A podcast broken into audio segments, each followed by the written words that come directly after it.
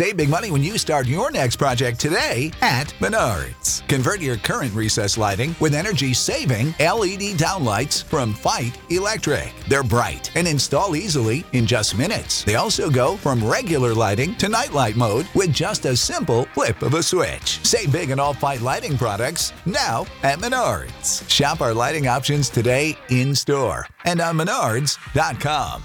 Save big money at Menards.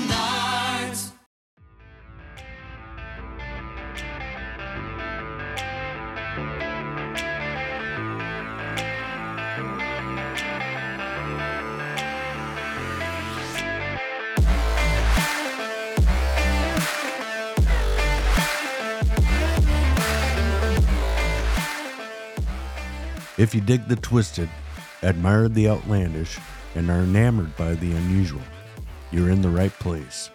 True crime, the supernatural, the unexplained, now you're speaking our language. If you agree, join us as we dive into the darker side. You know, because it's more fun over here. Welcome to Total Conundrum. Warning some listeners may find the following content disturbing. Listener discretion is advised. Ha ha ha ha. Hey there, true crime fans. Welcome back to another thrilling episode of Total Conundrum. I'm Jeremy, and as always, I'm joined with the incredible Traci. How's it going, Traci? Hey, Jeremy, I'm doing great. And I'm thrilled to dive into some more mind boggling cases with you. Our listeners are in for a real treat today because we got not one, but two perplexing cases to unravel. Absolutely, Traci. Brace yourselves, folks, because today we're digging into some seriously twisted tales. First up, we've got the infamous Lobster Boy. Now I know that might sound like something out of a horror movie, but trust me, this is a real life puzzle that will leave you scratching your head. Oh, you're not kidding, Jeremy. The Lobster Boy case is a true conundrum that involves a family of secrets, jealousy, and a shocking twist that you won't see coming. Get ready to have your assumptions challenged as we peel back the layers of this mystery. And that's not all, folks. Hold on to your seat because we're going to dive into the chilling saga of Mikhail Popkov, a serial killer whose horrifying acts will make your blood run cold. The details of his crimes and the psychology behind his actions are nothing short of baffling. It's really hard to wrap your head around the mind of someone like Popkov.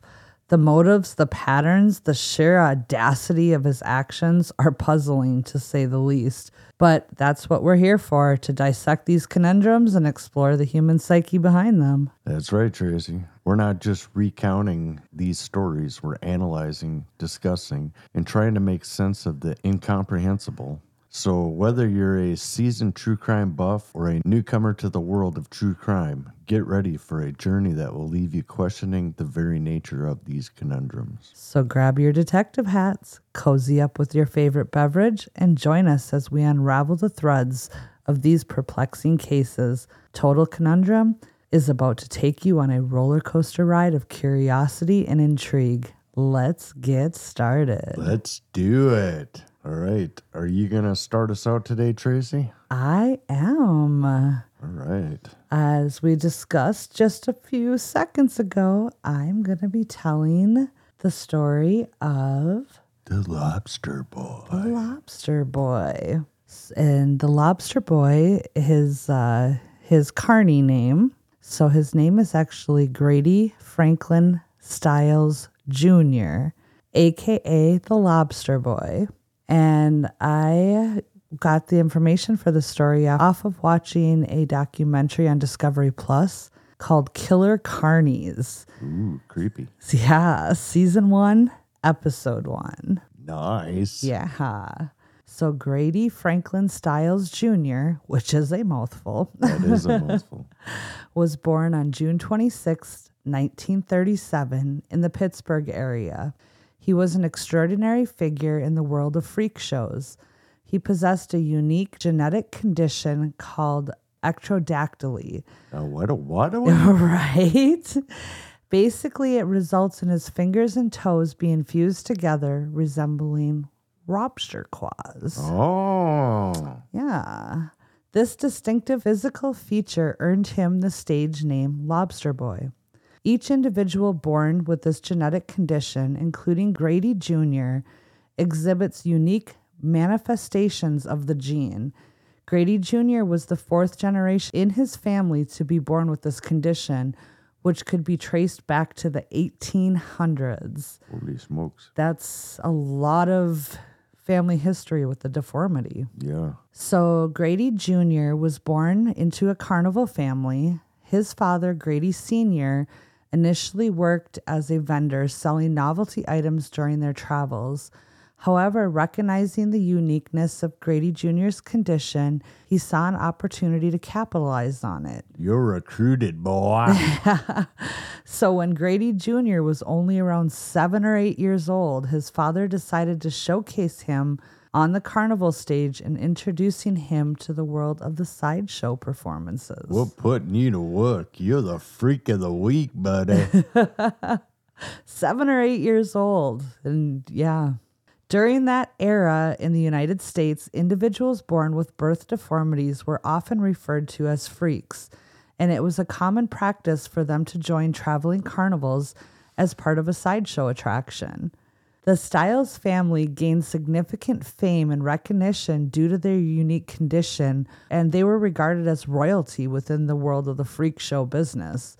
Their presence added a sense of wonder and intrigue to the carnival circuit, capturing the curiosity and fascination of audiences far and wide. From a young age, Grady Jr. was thrust into the spotlight, harboring resentment towards his early start as a performer. Enduring the mockery and ridicule of others throughout his formative years, he felt trapped, believing that his only means of survival was to embrace his role as a carnival freak and capitalize on his uniqueness for financial gain. The weight of societal judgment shaped his perspective, leaving him with limited options and a sense of resignation towards his fate in the carnival world. Grady Jr.'s act revolved around his distinctive physical condition, ectrodactyly, which is a mouthful, positioned on a stage. He would captivate the audience with a heartfelt discussion about his condition. His limited mobility prevented him from walking, forcing him to use his hands and arms to move around, a skill that gave him considerable upper body strength. With an innate- Hercules, Hercules, Yes. Hercules. he was a very, very built man. I mean, when you have to literally walk around on your hands all day, you're going to build up some strength. Oh, yeah. It's kind of like people with wheelchairs, you know. Oh, just, yeah, the whole, yep, the upper body strength is incredible. And his was even more so, they said, because he didn't get a wheelchair until he was older. So he literally walked around on his hands, scooted and walked. Yeah. So, with an innate flair for seeking attention, Grady Jr. delighted in showcasing his unique hands and feet to the spectators, following it up with an unforgettable spectacle. If met with fear or unease from the crowd, he would fearlessly launch himself towards them, crawling in a remarkable display of fearlessness. He thrived at the limelight and reveled at being the center of attention. So, in this video or documentary I was watching, they showed a clip of what he would do, and he would literally like just fly across the stage towards whoever was like ridiculing him, you know. Like he was doing like a crab walk. yeah, it was like it was almost like he was just I mean, I can't even describe it. I mean, he was so fast. And he would just like fly towards them and they would like you know, he wouldn't actually go to, Oh my God. right to, you know, at them, but he would like go in their direction. It was enough to get their attention. They should have called him the Krabby Man, though, so we could have made like uh, SpongeBob jokes. SpongeBob SquarePants. It could have been, uh, hey, make me a Krabby Patty. Initially, a solitary sideshow act, say that 10 times fast, Grady Jr. eventually ventured into the realm of multiple sideshows, diversifying his business. The ensemble encompassed an array of captivating performers, including sword swallowers, fire eaters, and blockheads, to name a few.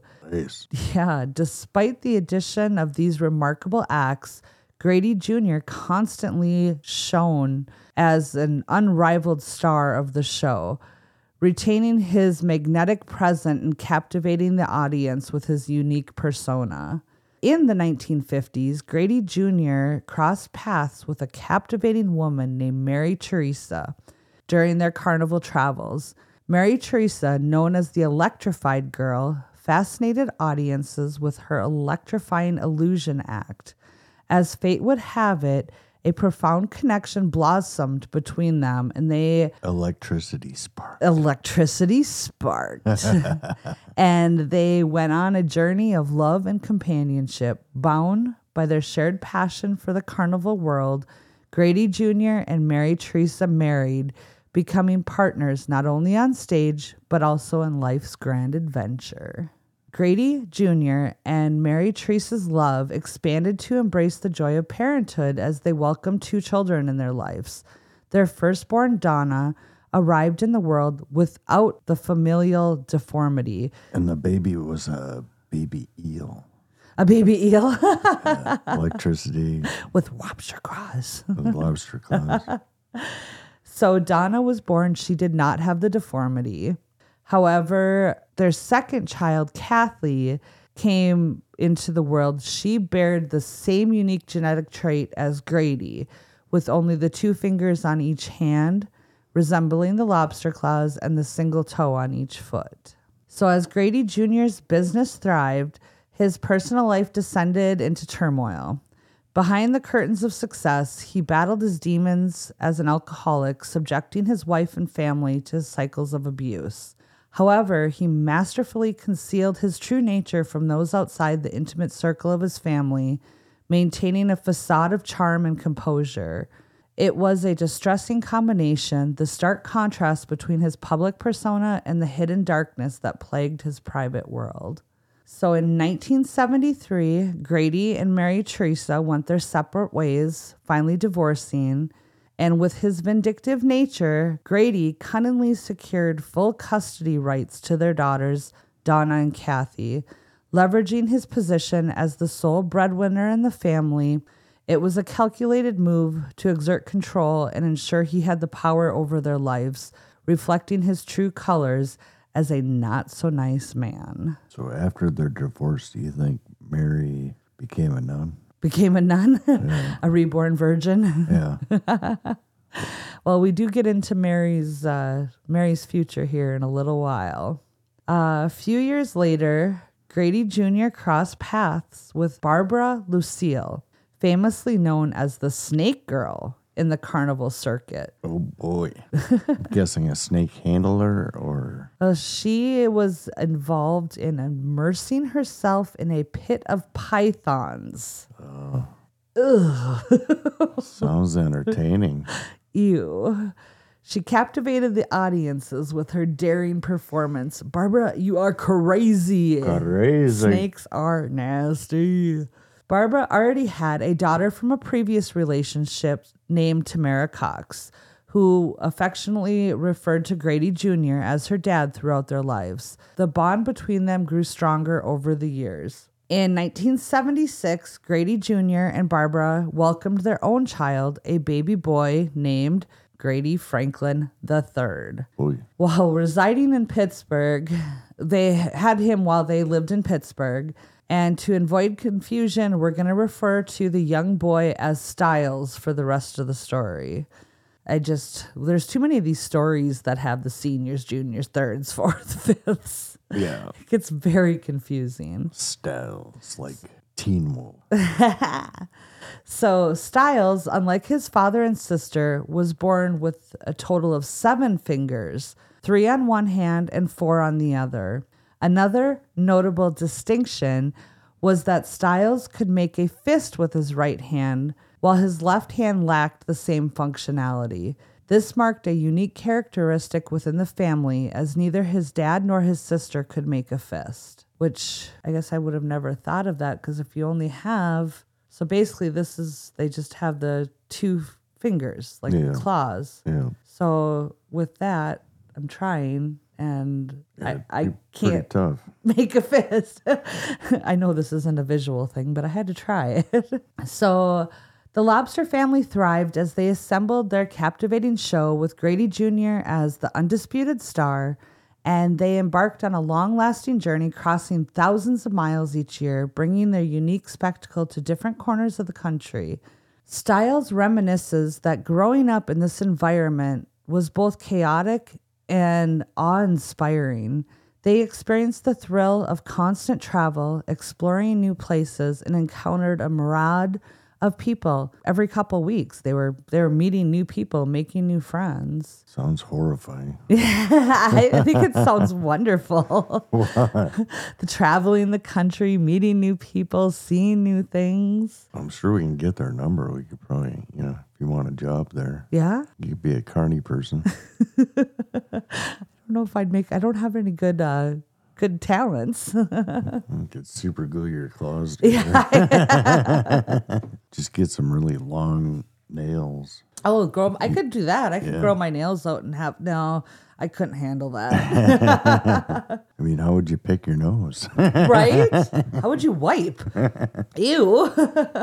Their routine involved setting up a camp in a fresh location for a span of seven to 10 days, where they would pour their hearts into captivating audiences and maximizing their earnings. Whether it was selling tickets, arranging the stage, dismantling equipment, or performing, they continued to reign as sideshow royalty wherever they went. the elite. They were the elite, elite of the elite. However, in the harsh reality, She's a super freak. Super freak. She's super freaky now. However, in the harsh reality outside of the carnival realm, the lobster family faced judgmental gazes and hushed conversations. People would inquire if their deformity resulted from incest or exposure to harmful substances. As a young child, Stiles couldn't comprehend why others would stare at him in such a peculiar manner. Grady Jr., however, encouraged his son to embrace their distinctive features. He saw an opportunity to capitalize on their uniqueness and turn their disability into a means of livelihood. After all, if people were going to gawk, why not charge them for this privilege? Which, that's As well. Exactly. It was an unconventional approach, but it allowed them to forge a path and sustain themselves in a world that often questioned and misunderstood them. By 1978, the Lobster family had settled in Pittsburgh, and at the age of 15, Donna encountered a young man named Jack Layne, and their hearts. Jack Link. Jack Layne, not the beef jerky. Are you hungry? Giving a little craving. I'm always hungry. Jack Links. Jack Links. Isn't he, wasn't that uh isn't No. that place based in Wisconsin? I think so. I think so too. So Donna met Jack and their hearts intertwined in a whirlwind of romance. It didn't take long for Donna to realize that she no longer wanted to endure her father's abusive ways, and this newfound love provided her with a glimmer of hope and a potential escape from the torment she'd endured for a long time. Jack, a townie, was not part of the carnival world that consumed Donna's life. When she shared the news of her engagement to Jack with her father, Grady Jr., and his disapproval was palpable. Frustrated and desperate for freedom, Donna concocted a plan to convince her father to let her run away with Jack. She fabricated a story about being pregnant, hoping that the prospect of being a grandparent would soften his resistance. In her desperation, Donna clung to any means possible to gain her father's consent and pave the way for her escape. Grady Jr. reluctantly gave in and signs the papers, allowing Donna to marry Jack. Deep down, he resents the fact that this townie is taking his daughter away, and he feels like she's slipping through his fingers, leaving him behind for good. So, on the eve of their wedding, on September 27th, 1973, Jack, Donna, and Barbara returned to the house after picking up Donna's wedding dress. Jack and Grady Jr. stay in the living room and have a conversation while the rest of the family goes outside. Suddenly, two loud bangs echo through the house, startling everyone. Ah, Yeah. Then Jack appears outside, collapsing in Donna's arms. His last words before he passed away were simply, He shot me. So, as the police arrive to the scene, they find Grady Jr. sitting on the front stoop, patiently waiting for them. With a somber demeanor, he confesses to the officers that he indeed shot Jack and calmly states that he's prepared to face the consequences of his actions. I mean, why just don't sign the papers? Don't give your approval. better yet, how does a lobster shoot somebody? Jeez, Oh, they actually in the documentary, they're quite they like show versatile with their. Yes, very. Digits. And like they have a video of Kathy, his daughter, shooting a rifle. Hmm. And it's pretty, it, they are very versatile, very incredible with what they can do. I will never look at a lobster the same way. No, a lobster can shoot you, baby. I mean, don't throw it into a boiling pot of water. they might retaliate. Make sure it ain't packing first. Right. During his interview at the police station, Grady Jr. maintains that he acted in self defense when he shot Jack. He recounts a disturbing encounter where Jack was verbally and physically abusive towards him, specifically taunting him about Donna. According to Grady Jr., the situation escalated when Jack aggressively approached him, seemingly ready to attack. In that moment, Grady Jr. instinctively reached for a gun and fired in self preservation. Curious about the unusual placement of the firearm downstairs, the police inquired as to why it was not in its usual location upstairs. Grinning mischievously, Grady Jr. adopts an innocent expression and casually replies, I don't know. Hey, where did he keep the gun? Did he keep it in his crabby panties? Sorry. or in his uh, SpongeBob SquarePants. Never know. Just never know. So he replied mischievously and innocently, I don't know, leaving the detectives puzzled and wondering about the true intentions behind his deliberate choice. This incident shed a revealing light on the true nature of Grady Jr. While he portrayed a jovial and entertaining persona during his performances and public appearances, behind closed doors, he was a vastly different person. He battled alcoholism, harbored a deep well of aggression and cruelty. He was possessing remarkable upper body strength. He relied on his physicality rather than a wheelchair until his teenage years.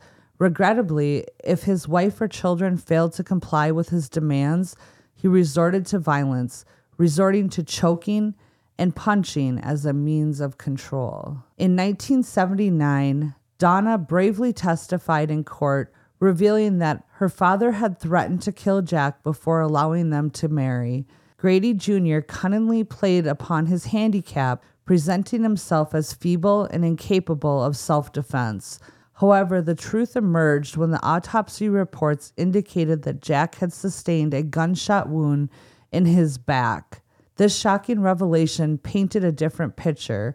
Jack was desperately trying to flee for his life, only to be shot by Grady Jr. as he ran away. So, yeah, he wasn't trying to attack him, and it wasn't self defense. He was just a crotchety Murderer. murderer. Yeah. Crabby, crabby murderer. Crabby pants. Yeah.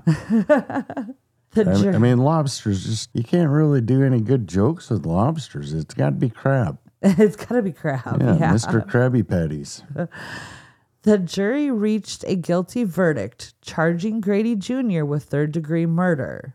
The potential sentencing for his crime ranged from 10 to 20 years in prison. Are you ready for this? Mm-hmm. However, to the disappointment of many, the judge, taking his disability into consideration, decided against incarcerating him. Instead, Grady Jr. received a probation sentence, which left many feeling with a sense of injustice. No jail time.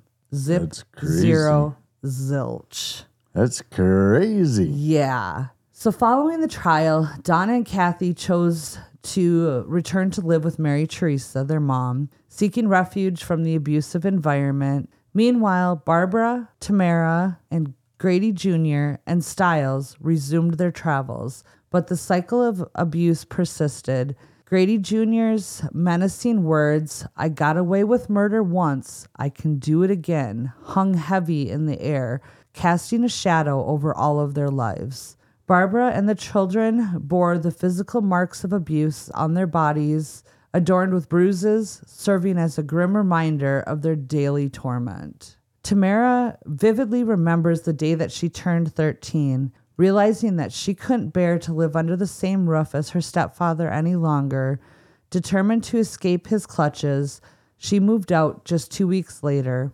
Stiles, too, holds a haunting memory etched in his mind the sounds of his stepmother Barbara's terrified screams, pleading for his father to release his grip. With a surge of courage, he broke down the door to come to her rescue, finding his father choking her. It took another year before Barbara was able to gather the strength to leave and seek freedom from the unbearable torment.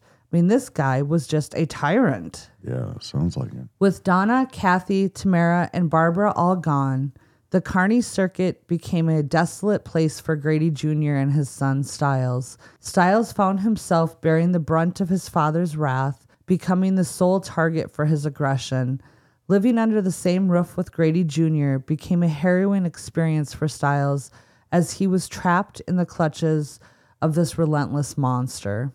Speculations arose regarding Grady Jr.'s heavy drinking habits as people believed it was a result of his profoundly unhappy life ever since his relationship with Mary Teresa came to an end. The sadness that engulfed him seemed to drive him towards alcohol as a means to cope with his pain and loneliness. In the late 80s, Grady Jr. made the decision to turn his life around and quit drinking. The transformation was remarkable. It was as if he emerged as a significantly kinder and more pleasant individual. It was during this period that he had a fateful reunion with Mary Teresa, his former partner and ex wife. Destiny seemed to have brought them together once again, offering a glimmer of hope for a renewed connection and a possibility of rediscovering the happiness that they had.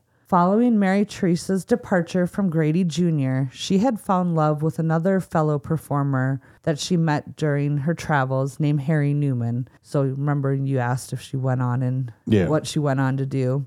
So Harry was also a circus freak. He was renowned as the world's smallest man, and he captured Mary Teresa's heart. And I'd use the term freak not as a derogatory term. This is what they actually called themselves Yeah. in, in the documentary. And so I just want to make sure I'm not uh, coming across as using something that's not. See, I, I was going off of maybe she she became Mother Teresa. Oh, because whoosh, that went right over my head. Mary, Mary Teresa, Teresa, Mother Mother Teresa. Teresa. Oh boy. And it's funny because I did think of that relation when I first said her name or came across her name. But yeah, that went right over my head. Blonde moment. So, Mary Teresa had married Harry Newman, the world's smallest man. The couple also had a son. How did she find him? I'm not sure. Magnifying He's so small. It's a widow. Itty bitty. Itty bitty tiny weeny. Teeny weeny. Cut that out. Oh my God. that did not come out right. nope, that stays in there. Freudian slip. so, anyway, the couple welcomed a son named Harry Glenn Newman Jr., another junior. Affectionately, they called him Glenny. Glenny. Glenny. So by the time Grady Jr. reunited with Mary Teresa, she had already parted ways with Harry and they were officially divorced. Their paths crossed once more, opening a new chapter in their lives. Glenny, being only two years older than Stiles, formed a strong bond with him and embraced their brotherly connection. During the particular period between October and February, they resided in a charming town called Gibsonton, Florida, renowned as Gibtown or Showtown, USA. And this, the way they talk about this town, I so wish I could go back in time and go and visit this town because it just sounds like it was amazing. So, this town served as a hub for all of the sideshow performers, creating a subculture of the extraordinary. While Gibsonton had since, has now since become a relic of the past, 25 years ago, as Stiles recalled, it was packed with carny freaks. The streets were filled with people preparing rides and games for the upcoming season.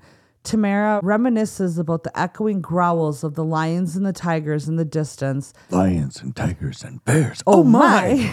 Added to the surreal atmosphere. Stiles fondly remembers passing by the house of Priscilla the monkey girl and Jeannie the half lady without feeling any sense of otherness because they were all different in their own unique ways. In that vibrant community, they were more than neighbors, they were a tight knit family. I mean, could you imagine being a child and growing up and having that, you know, whimsical life around you all the time? I mean, their life was the carnival. And this town gave them a hub, not having people look at them funny or, you know, and it was just they were totally in their element. I think it would be a would have been a magical experience to go, you know, if you were around during that time to visit that town. Well, I mean, it might have been that way for them, but I don't know if all of those carnies would feel the same way, you know. Having an outsider Yeah, come in and mean- visit. it might look romantic from, you know, the outside, but from the inside, Right. Well, some he, of the stories of those places were pretty tragic. pretty tragic, I suppose. Stiles, I suppose, being a younger boy, I mean, he really painted this picture, and it was just like, I want to grow up in a community like that. yeah, I mean, well, your story's kind of based around like the 80s, right? Right Yes, now. Yeah, yes. So um, times are probably different then, but yeah, I like the earlier time frames and yeah, stuff. his dad or whatever, you know, probably had a harder Harder time. time, yeah. Well, and as we'll get to in the story, you know, as time goes on, acceptance becomes more of a thing too. People aren't as isolated and Yeah. and I think we're actually going to get to that here soon. So, anyway, getting on with the story. Regrettably, the joyous chapter of Grady Jr.'s life was short lived, lasting only about a year and a half. Soon after reuniting with Mary Teresa and marrying her, Grady uh, Jr. Mother Teresa. Oh, Mother Teresa, excuse me. he succumbed to his old habits and started drinking again. Uh oh. Mm-hmm. He fell off the wagon. Big time. Claw first.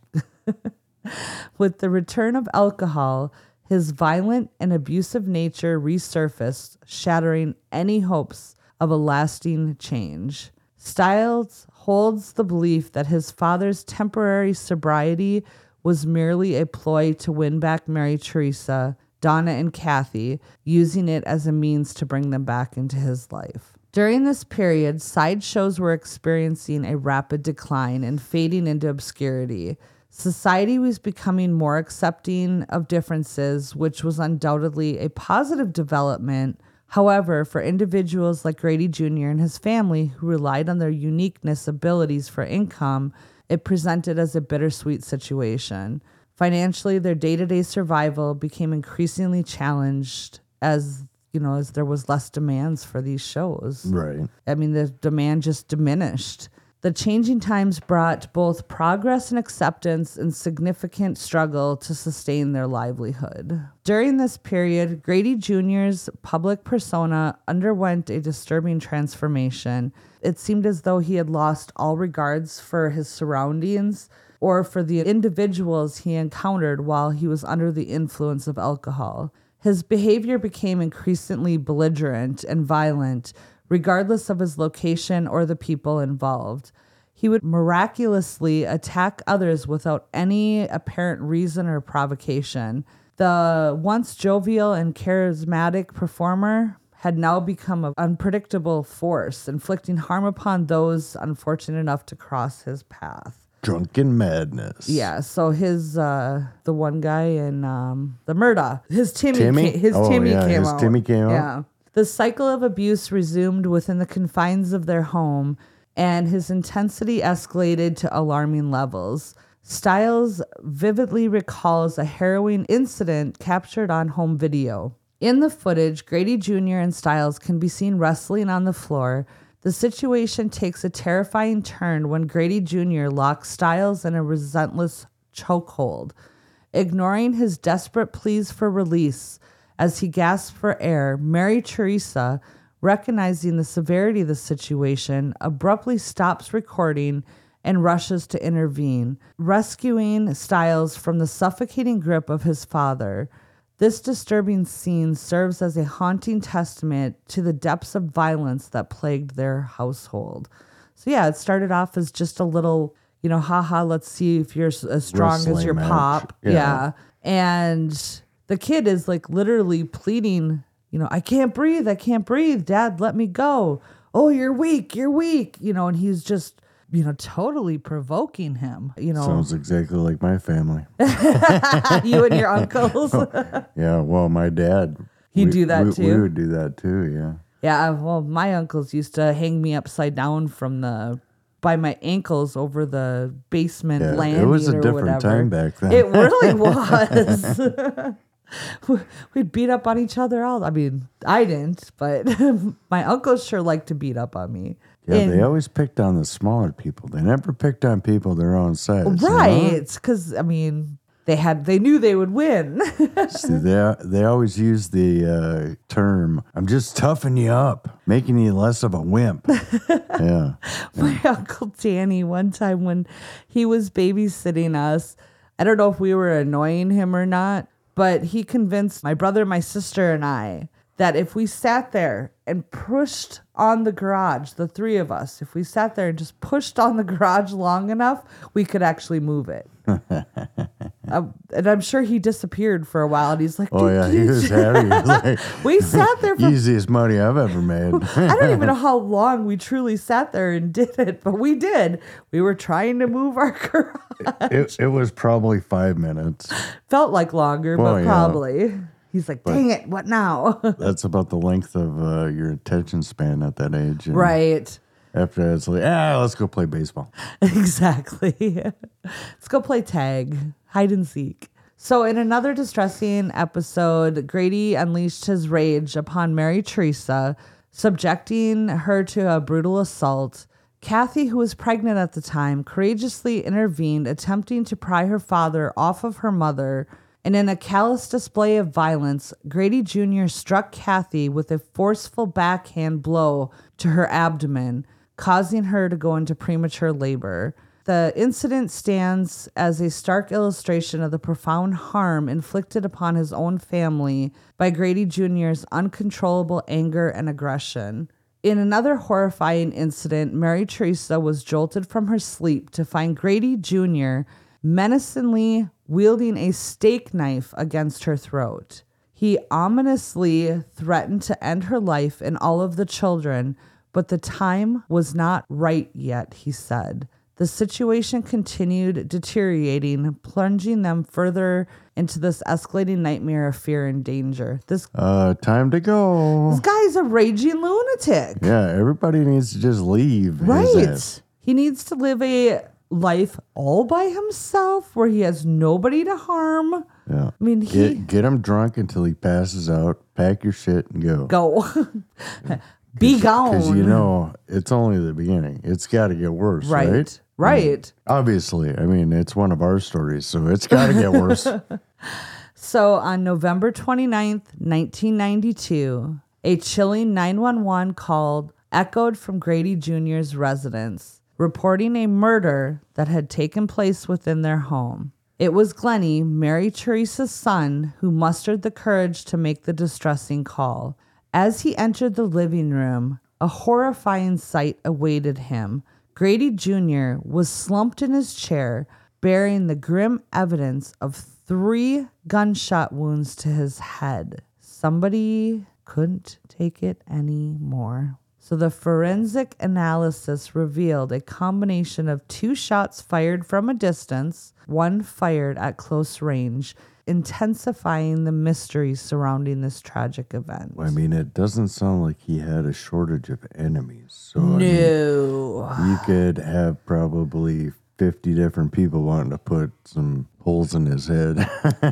yes, he was not too concerned about um, being friendly with people anymore. yeah, that's what alcohol does. Oh, totally. So, with no indications of forced entry, investigators swiftly ruled out the notion of a home invasion. They redirected their focus towards the crime driven by passion or revenge. Unraveling the complex web of potential suspects proved to be quite the arduous task, as Grady Jr. had amassed a lengthy roster of adversaries throughout his tumultuous life. Ain't that the truth? This extensive list of individuals harboring grudges against him presented investigators with a formidable challenge as they tirelessly sought to identify the culprit behind this heinous act. As the investigation progressed, an important lead emerged from keen observations of a neighbor named Marco. He reported witnessing a suspicious individual exiting the trailer through the rear door. According to Marco's description, the person appeared to be a young white male standing around 5'8 in height. There, It was that guy off of the fish sticks box. oh, the uh, Maury's fish. what, what is this? I don't know his name. he, he was coming to get some crab meat or lobster meat. He was wearing a yellow jacket and a yellow hat. You know that song, uh, "The Fisherman." Uh, how does that go? God damn it! What song is it? I don't know. You need to figure it out because I don't know which one you're talking about. Okay, I'll try to figure it out. Okay. So instead of wearing a yellow rain jacket and hat, he was wearing a black jacket and dark hair. Obviously, you know who I'm talking about. Yes. this valuable information provided a crucial starting point for the authorities to narrow down their search of the potential suspect. And his no. That's Gilligan's Island, baby. Gilligan's Island. Um, they're probably fishermen, were they? They, oh, I'm sure they had to to survive. And that was the millionaire and, his, wife, the, The movie star, the professor and and Marianne here on Gilligan's Isle. oh boy, sorry These about were that. nerds. During the investigation, the police approached Mary Teresa for questioning, but she provided a solid alibi. She was at her daughter's house, spending time with her daughter and granddaughter when the tragic event occurred. According to her statement, Stiles was the only one present at the home during that time. As it turned out, Stiles had been home peacefully sleeping in his bed. Earlier that day, he and Grady Jr. had rented two movies. They had watched a horror movie together, and after it ended, Stiles retired to his bed while his father started watching the gangster film that they had rented. He was startled awake by a series of loud pops, but Stiles initially attributed the sounds to be a sound effect from the movie playing in the living room, believing it to be a part of the film, and he had eventually drifted back off to sleep, which would make sense. I mean, if he's watching a gangster movie and there's a lot of gunfire and stuff, he got awoke, but probably by the gunshots, but didn't realize how loud they were in comparison to what was on the TV. yeah. So yeah, I, I figured out who did it. You want to hear? Yeah. New Gorton's microwave crunchy fish sticks and fillets. But are they crunchy? They're mild white fish with no preservatives, But are they crunchy? packed in Gorton's advanced microwave containers. crunchy? But are they? So they come out crunchy. That's what we've been waiting for. Trust Gorton's for fish the way you want it. It's the captain, folks. Is it the one that wears the yellow? yeah. I couldn't remember if the Gorton's one did or not. That's funny. Cr- crunchy fish sticks in the microwave? How is that even possible? Sounds kind of nasty. Ew. so, Harry Newman, Mary Teresa's ex husband, happened to be outside Kathy's trailer at the time and heard the distinct sound of the three loud pops. Alarmed, he immediately entered Grady Jr.'s trailer and discovered Grady's lifeless body in his chair. As a result, Harry was taken into custody for further questioning and subjected to a polygraph examination. Unfortunately, the polygraph indicated deceptive responses from Harry. Overwhelmed with emotion during the interrogation, he tearfully denied any involvement in the crime, but claimed that he did have knowledge of who the true perpetrator was. Chris Wyant, a person who lived in the neighborhood, is who he pointed his fingers at. During the police investigation, Glennie made a shocking revelation confessing that he and his mother had reached a breaking point and decided to take drastic measures. According to Glennie's account, Mary Teresa provided him with $300 to hire Chris Wyant with the intention of having Grady Jr. killed. It's worth noting that there was varying amounts that were mentioned in different sources. Budget hitman. Budget hitman. But this particular sum was mentioned during the interrogation tape featured in the documentary, so that's what I went with. In Mary Teresa's defense, she explained that her actions stem from a place of fear, genuinely believing that Grady Jr. posed a serious threat to her and their entire family's lives. Well, hell yeah, you're waking Yeah. up to a freaking steak knife to your neck. You're getting strangled and beaten and they like you said, they should have all just got him drunk and packed up and left. Yeah, pretty much self defense. Case closed. Right. In 1994, Mary, Ther- Mary Teresa faced charges of manslaughter and received a 12 year prison sentence. Oh, come on. Yeah, she was released out only after serving six years behind bars. Meanwhile, Glennie, being convicted of first degree murder, remained in prison until his death in 2014. As for Chris, he was found guilty of second degree murder, served a 15 year sentence before being released in 2019 or excuse me, 2009, marking the end of his time behind bars. So I don't understand how Glennie got convicted of first degree, Yeah, but the guy that actually killed him killed him second. second. And I mean, And Gary Jr., this whole time, or Grady Jr., excuse me, convicted murder and was not charged with anything. I think they needed better lawyers because, I mean, that was pure self defense in my eyes. Oh, I agree.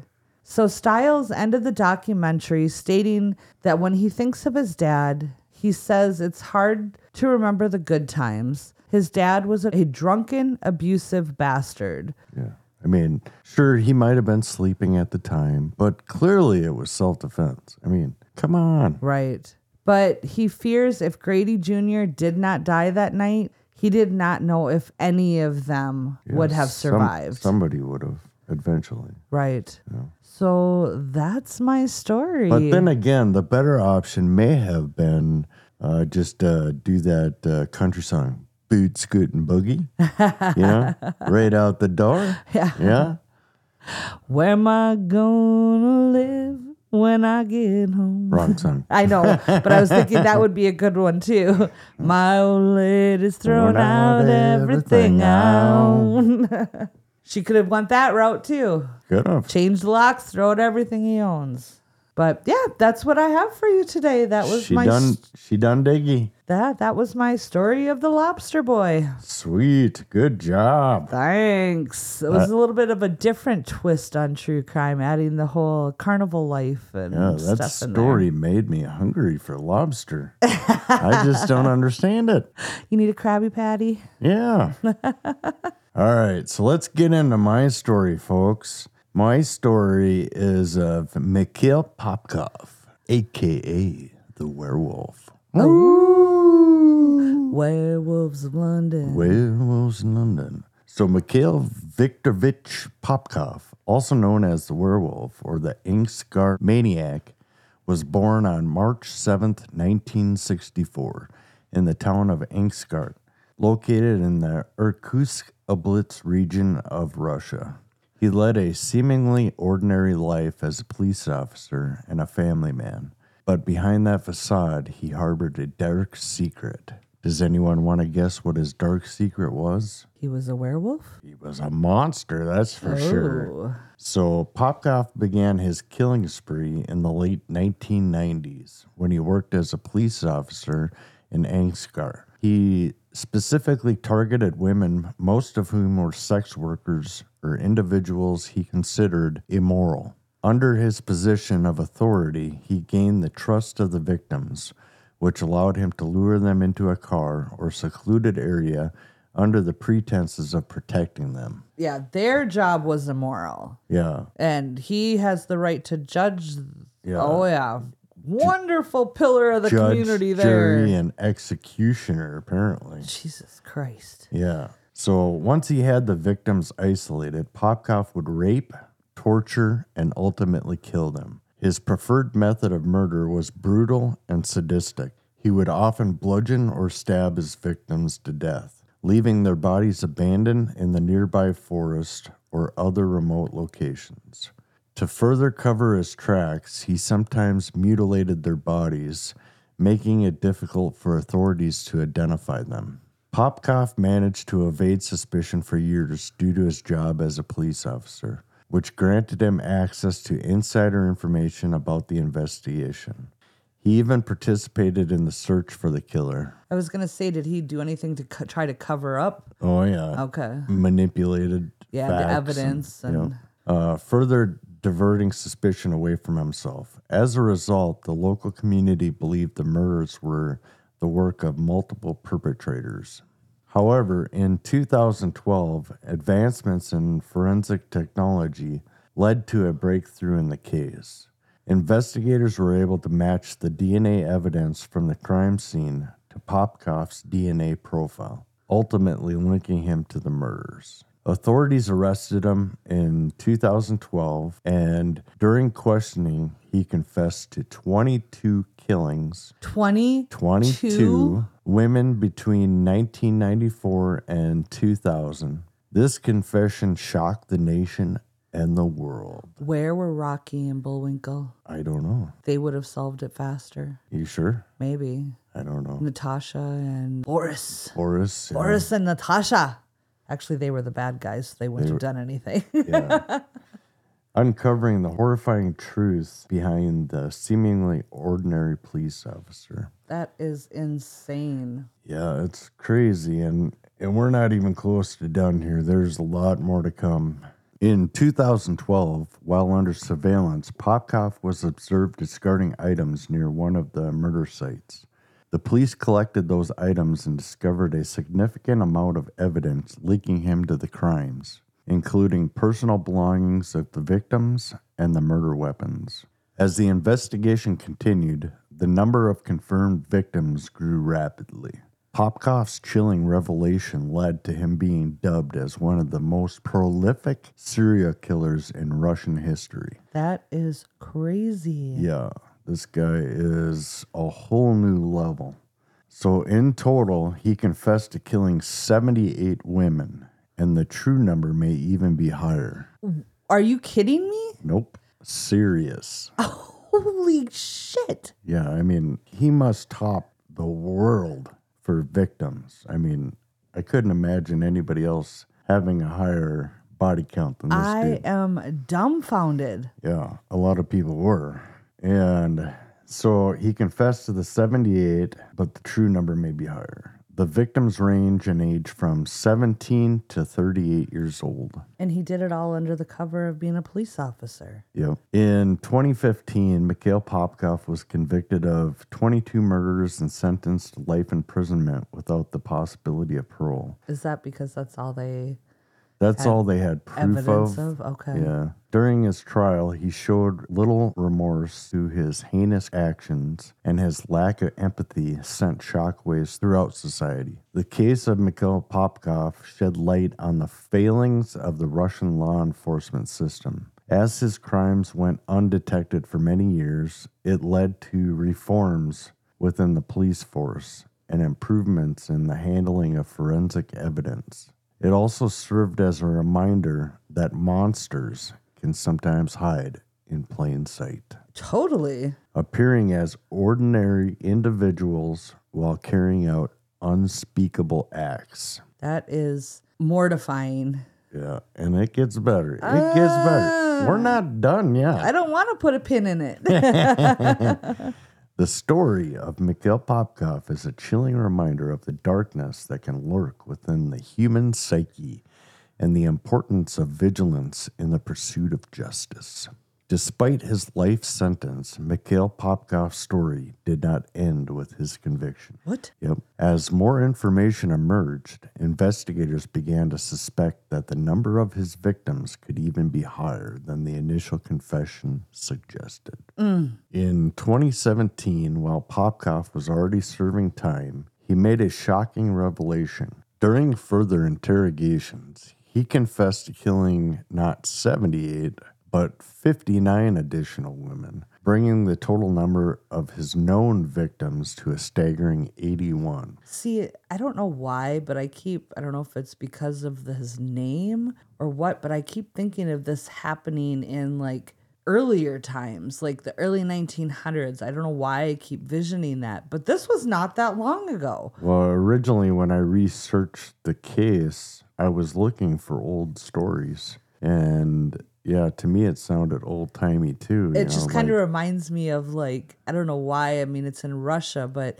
I don't know why I think of like Transylvania or like, you know, the Dracula. Maybe it's because of this title, The Werewolf. but I keep thinking it's like from, you know, years gone by, but it's not that long the ago. wee, the wee old times. it's. So, this new confession sent shockwaves throughout Russia, further solidifying Popkov's status as one of the most prolific serial killers in the country's history. Popkov's motives for the murders remained disturbingly consistent. He claimed that he wanted to cleanse his city of what he considered immoral and promiscuous women. This twisted justification only added to the horror of his crimes, as he believed he was carrying out a perverted sense of justice. He should have uh, taken care of himself. Should have. But I guess he wasn't a promiscuous woman. He was just a deviant man. Very deviant. As authorities delved deeper into the case, they discovered a pattern in Popkov's modus operandi. He would often patrol the streets in his car during the late hours looking for potential victims. Many of the women he targeted were sex workers or individuals he deemed vulnerable due to their lifestyle. Popkov would offer them rides, exploiting their trust in his uniform. Once the victims were in his vehicle, he would drive them to a secluded area where he would carry out his sadistic acts. He subjected them to rape, torture, and brutal violence, often bludgeoning them or stabbing them repeatedly until they succumbed to their injuries. In some instances, he engaged in necrophilia with the corpses. Are you freaking kidding me? Nope. Oh this my- guy is He is over the top insane. and he enjoyed it too. Necrophilia as well. Yeah. But the sh- these women were just trying to make a living. Yeah, they just wanted to make a buck. The sheer magnitude of Popkov's crimes and the brutality of which he carried them out shocked the nation and sent shockwaves throughout the international community. His case highlighted the failures in the Russian justice system and raised questions about how police officers could go undetected for so long. In 2018, Popkov was put on trial once again, this time facing charges for the additional murders he had confessed to. He was found guilty and sentenced to a second life sentence, solidifying his place behind bars for the rest of his life. The chilling legacy of Mikhail Popkov continues to haunt Russia.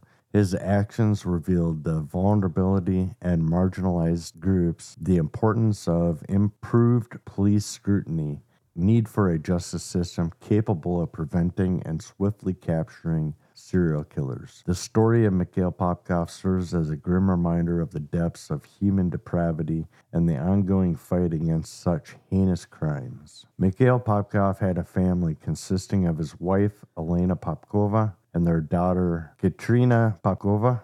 Elena was a nurse, and the couple had been married for several years before Popkov's crimes came to light. During the time Popkov was active as a serial killer, his family remained unaware of his true nature. They believed him to be a loving husband and father, unaware of the horrifying double life he led. Popkov's position as a police officer added an additional layer of deception, as it helped him maintain a facade of respectability and authority. When Popkov was finally arrested in 2012 and his crimes were exposed, his family was devastated. The revelation that their husband and father were responsible for such unspeakable acts of violence and murder shattered their lives. Elena Popkova filed for a divorce shortly after the arrest, severing ties with the man she had once trusted. Thank God. Thank God. Get away from that freaky deaky. Yeah, I just Googled. I was curious on what this guy looked like. Oh, Google them. I mean, there might be some updates because at the end of the story, there's some news that I'm going to tell you that could potentially shock you. Oh, no. Yeah. And whether or not this came to life, I don't know because I haven't researched the story since I read it, which was a- When a- you wrote it, yeah, yeah. a few months ago. But he reminds me of what somebody would cast for like a rough Russian mafia type. Mm. I mean, he looks like that character that they Well- would cast. I know you're not a gamer, I am not. but Grand Theft Auto 4, Google that Okay. and look at the main character of that game.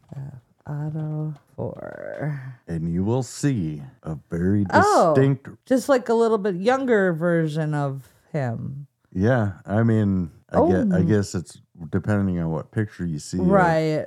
Mikhail Popkov, but yeah, they could be twins, and he's Russian. Um, he's a Russian gangster. so Wow. That is a. yeah, Oh, there's like uh one of him in the. Ga- oh my gosh. The sec- is, it is him. it kind of looks like him, right? Oh The second that I did the story and I looked at his picture, I was like, "Holy shit, he's in GTA 4! I love that game." You were playing Mikhail Popkov. Yeah. Um, Sorry, I didn't mean to distract you. The impact on Katrina, their daughter, was also significant. They had come to terms with the fact that their father, whom they have known as a loving and caring parent, was a serial killer. The public scrutiny and stigma associated with her father's crimes undoubtedly had a profound impact on her life. After Popkov's conviction and imprisonment, his family distanced themselves from him and sought to rebuild their lives away from the shadows of his crimes. However, the effects of having a serial killer as a husband and father are undoubtedly long lasting, leaving a permanent scar on their lives. It is important to note that while the family members of criminals often face immense difficulties and scrutiny, they are not responsible for the actions of their relatives. no, they are not. No. They are victims themselves, having their lives upended by the shocking revelations and the actions of someone that they loved and trusted. And they're lucky to be alive themselves. They are, though he didn't ever show any signs with his family, but so that's a good thing. Right. But a lot of times, these people that do stuff like that end up becoming like f- uh, family annihilators. And Yeah. So now I'm going to kind of do a couple of a couple sections on a few of the survivors okay, that there were, which actually led to his capture. partly led to his capture. Uh, one of the two survivors of Mikhail Popkov, Svetlana Mishkevich, was 17 years old and a virgin when she was attacked while returning home from a friend's house in her home city of Angarsk. On a very cold night, frozen from head to toe, Svetlana was approached while walking home by a police officer. He rolled down the window and asked if she needed a ride.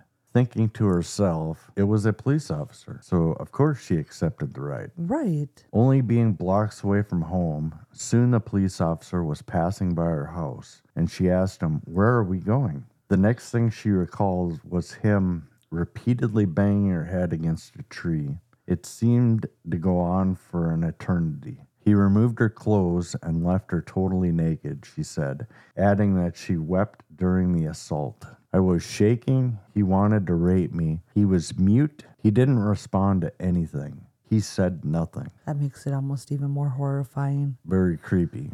Svetlana recalled, I crawled out from under him and ran to his car. I was hoping to find the keys there, but failed. He caught me and I tripped down some steps. She was wounded and found by some passerbyers, but they refused to help her. What? You know, they just left her. Then she saw Popkov's car approaching her through the bushes by the side of the main road. He attacked her again and left her for dead. This poor baby, literally 17 years old, was just trying to get home. She took on this ride from somebody who was supposed to be her protector. Yeah. Then she gets away, and then he captures her again. Oh my God. Well, that's what makes it so ominous, you know, because it's it's a police officer. right. You know, who wouldn't jump in that car? Right. You know? Yeah, scary. The next I knew, I woke up in a morgue, she said. I felt so cold. I woke up, I sat down, and spotted a label on the toe of a corpse next to me. I whispered, Oh, mother, and felt faint again. I woke up in a hospital later. She woke up in the morgue. Yeah, so they must have thought she was dead, took her to the morgue, and then woke up, fainted, and then they actually took her to the hospital. Oh my God. for one, don't they check for a pulse or what? Or maybe the cold made it so S- uh, faint. right. That it was so low or so. Yeah. Yeah. Oh my. That.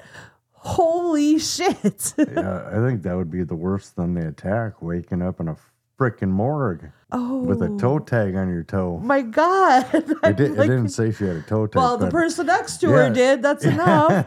I mean, she must not have been in one of the characteristic, like, pull out. She, No, I'm assuming that She was on the table. yeah, they probably just brought her in, right. put her on the table, and Holy shit. so yeah, I'm assuming if she would have been in a box, she definitely would have been done because that don't they do that after like an autopsy and stuff? well, I think they'll put them in there before as well, but Or they'll just to keep them. keep them in the contained and in the cold environment or whatever. suppose it all depends on how many bodies they have at the time. yeah, I've never been in a morgue myself. I was I very haven't either, fortunate. want to. no, I was very fortunate being in the IT field.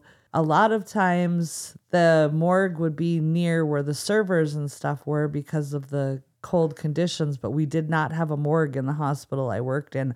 Thank God. yeah. So deeply traumatized, she could not tell doctors her name or age. She was listed as being 25. His attack aged me by seven years, she said. Half her hair was torn out during the violent assault, and she was paralyzed down one side of her body. what? I think it was temporary par- Right, paralysis, but, Half of her hair ripped out too? Oh my God. He was brutal. he was brutal. well, he banged her head on a tree for how long too? Yeah, I, I thought I, I remember something about her hair turning gray, but maybe uh, maybe that's the next victim. When she was discharged a few months later, few months, Months? wow, after being rescued by her mother, her hair had turned gray. Okay. there's the gray. Yeah, that's what I thought. My brain was damaged, said Svetlana, now 37, who says she had never gotten over the brutal attack. I was frostbitten. I was forced to take medication for syphilis. He said nothing to me when he saw me in court. Did not ask to forgive him, nothing. I was shocked to know the number of victims. He had ruined her life, she said. He does not deserve to live. If not for him, I would have had a normal life, had a family, and given birth to great kids. But for me, I live my life only with medications. He doesn't repent. He is a monster. Other known survivor of Protasova, 36, has managed to cling on to a semblance of normality despite her trauma. In common with the other attacks, when Popkov attacked Avagia, he struck her over the head, stripping her naked, and raped her. In a statement read through a lawyer, Evagia said, It happened in July of 1999 when I was 18. My boyfriend had invited me to a restaurant and we left it at about midnight. He wanted me to go to his place, but I strongly refused and asked him to take me home. Then he got angry and shouted that I could go home on my own. Like Svetlana, a police officer offered her a lift. He was plain clothed, but showed her his officer's ID. Popkov used the tactic repeatedly, sometimes wearing his uniform to lure in his victims, often as they walked along the pavement slightly tipsy after a drink. He used his crimes to his advantage, telling the women they should get a lift from a police officer because there was a rapist and serial killer at large. Yeah, that's you, jackass. Yeah. My place was very close, some three minutes' drive away, and we were quickly there, said Evagia. Instead of stopping, he accelerated the car and drove away. I began to scream. I was so lost. I did not know what to do. I could not stop screaming, and he hit me on the head, and I lost consciousness. All the rest I remember in bits and pieces, but I can recall that he drove me to the forest he got out of the car and tried to drag me out too, having hit me strongly on the head one more time.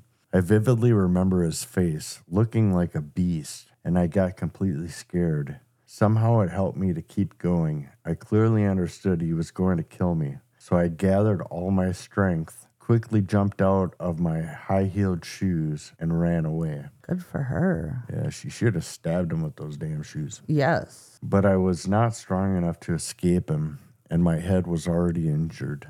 She said, Of course, he caught me quickly and hit me on the head again. This terrible fear of imminent death was my last memory. The next time I regained consciousness, I was in a hospital in Irkutsk.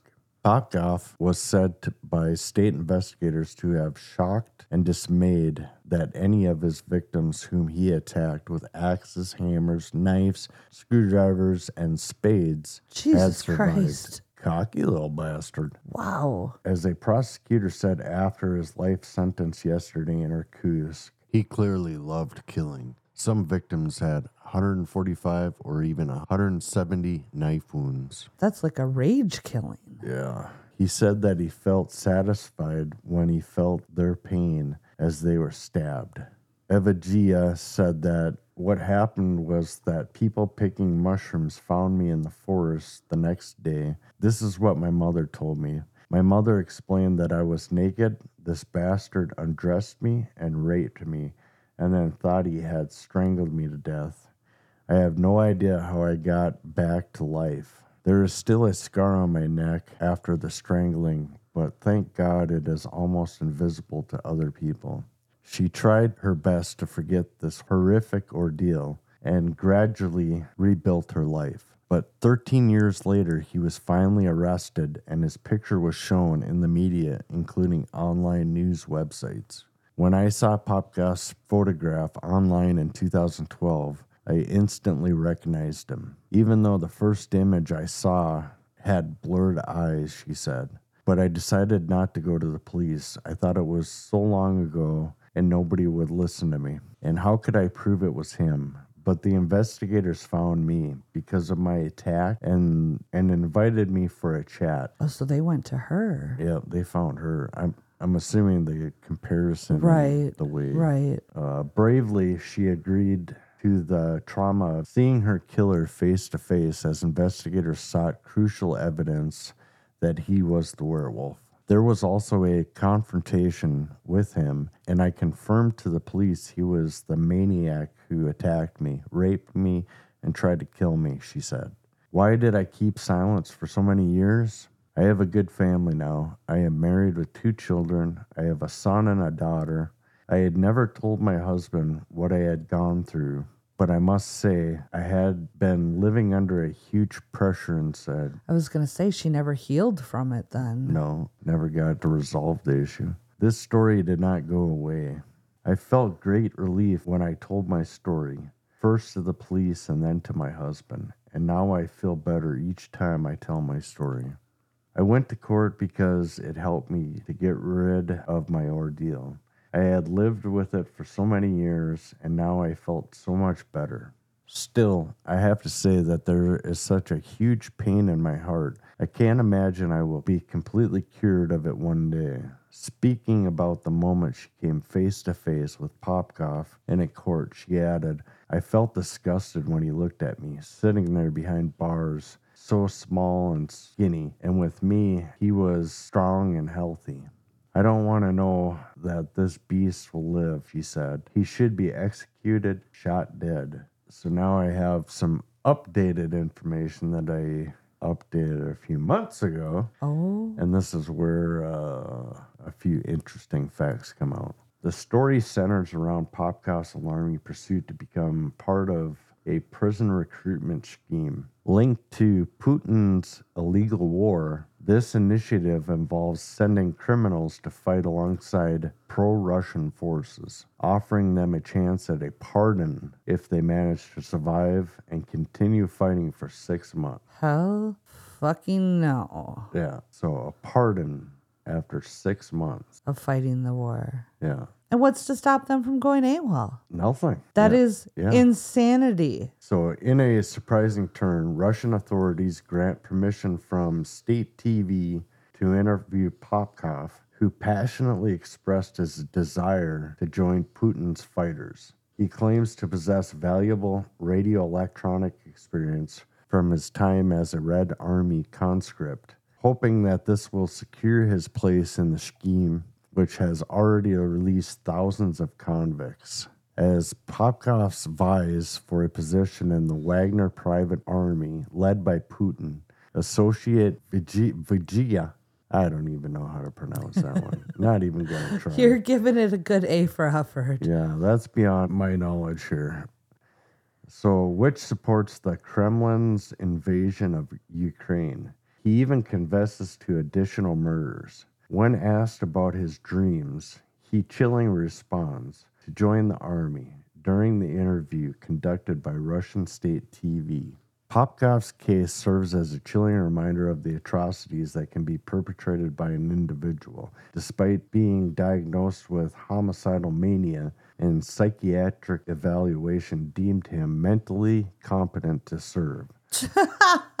Uh, raising concerns about the criteria for assessing his fitness for combat. His aspiration to join Putin's fighters in Ukraine sparks a profound moral and ethical question surrounding the utilization of convicted criminals as soldiers and its potential impact on already dire human rights situations in the region. Here's some uh, interesting facts about the city that he lives in or lived in, Angarsk population. So in 1989, the census report shows that the population was 265,835 people.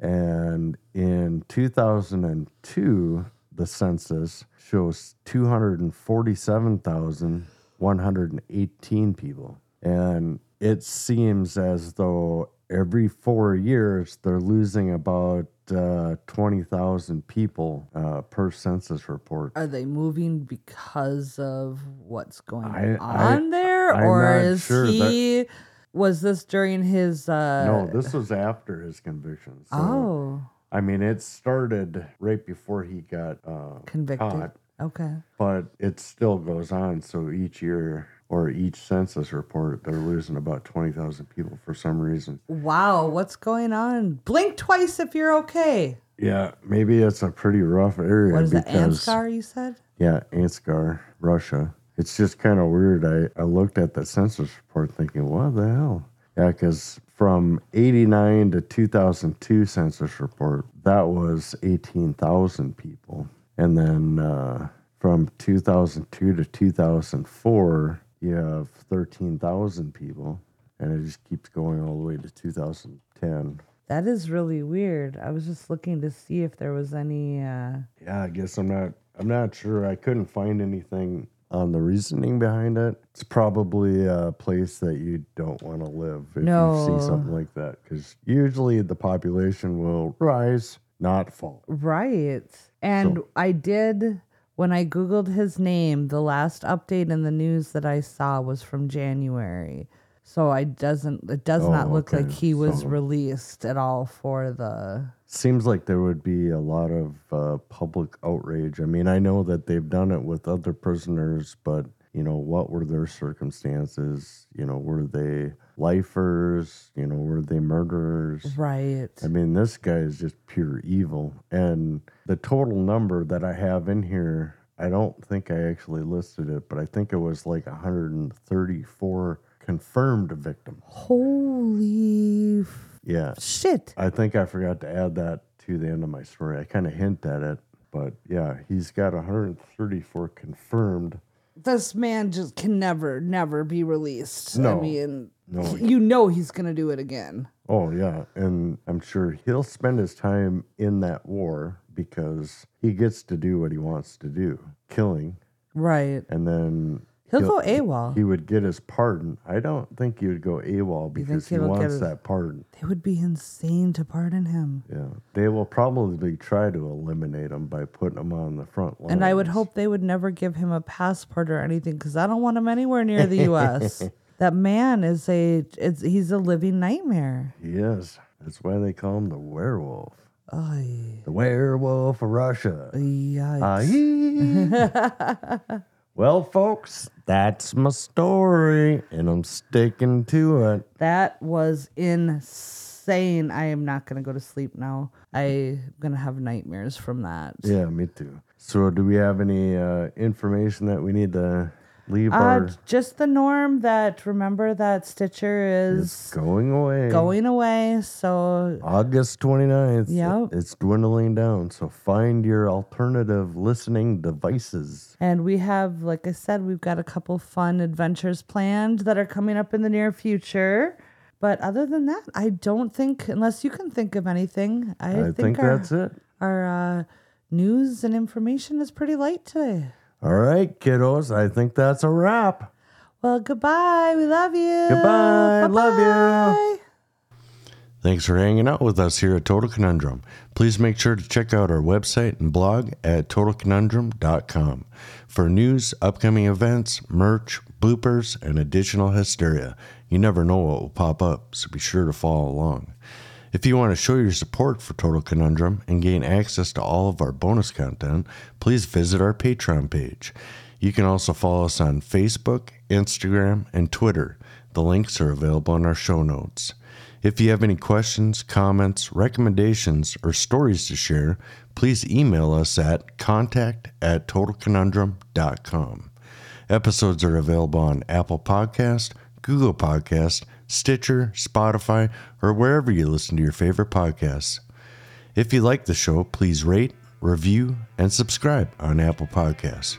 We appreciate the love. Keep on creeping on, mother cluckers.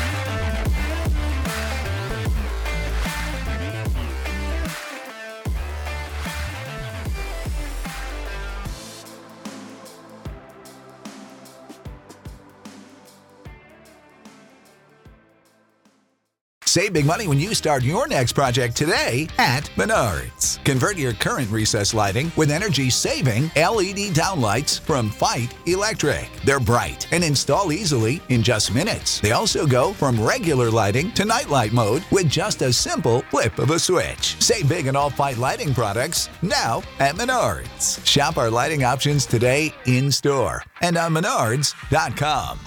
Save big money at Menards.